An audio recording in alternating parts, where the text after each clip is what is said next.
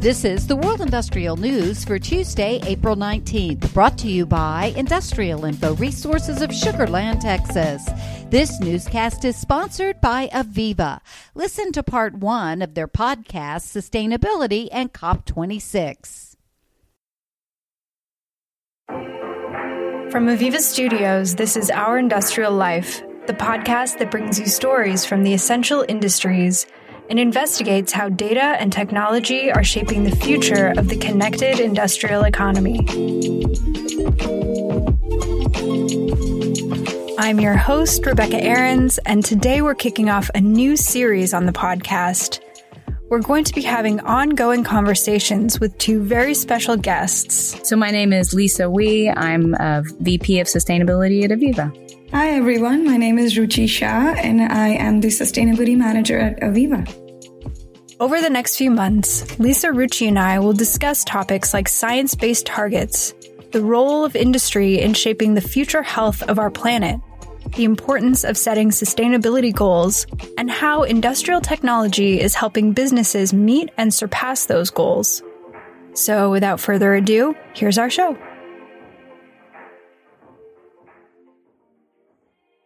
Thank you both for joining me today to talk about COP26, which I know that you attended, Lisa. So I just want to start by taking this back to the basics. What's at stake here? Why should we care about what happens at COP26, especially since we hear sometimes suggestions from activists, for example, that these conferences are really just full of empty promises?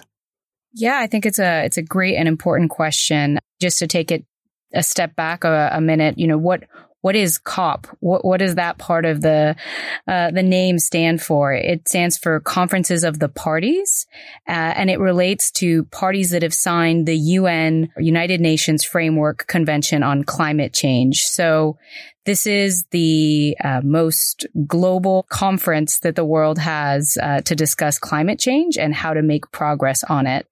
And I, I think it, it, it, matters because, you know, why does the United Nations matter? It, it matters because we're trying to have global cooperation on really big problems that transcend national boundaries that no one country, no one group of actors can, can solve alone.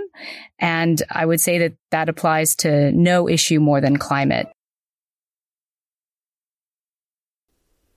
To hear the full podcast, search for IIR's Industry Today podcast on your favorite podcast provider.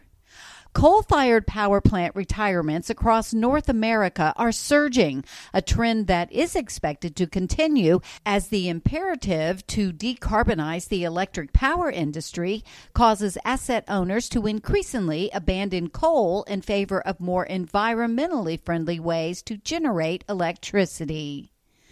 New York is making strides on its goal to decarbonize its power grid following regulatory approvals of the Champlain Hudson Power Express and Clean Path NY transmission lines, two projects designed to bolster the delivery of renewable energy to New York City and other heavily populated areas. The Champlain Hudson line will bring in 1,250 megawatts from hydropower facilities in Canada, while Clean Path will source energy from renewable developments in upstate New York. Industrial Info is tracking progress on both projects, as well as more than $7 billion in active hydropower projects across the northeastern U.S. and eastern Canada.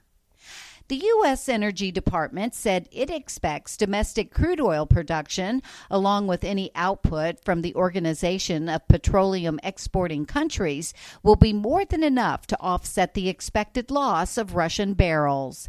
And the UK has proposed building up to eight new nuclear reactors as part of a sweeping energy strategy to strengthen its energy security in light of Russia's ongoing war in Ukraine. The government believes believes that nuclear power, which has been dwindling in importance for decades, can supply a quarter of the country's power by 2050. For details on these and other breaking news, read the full stories at www.industrialinfo.com. I'm Peggy Tuck, reporting for Industrial Info News.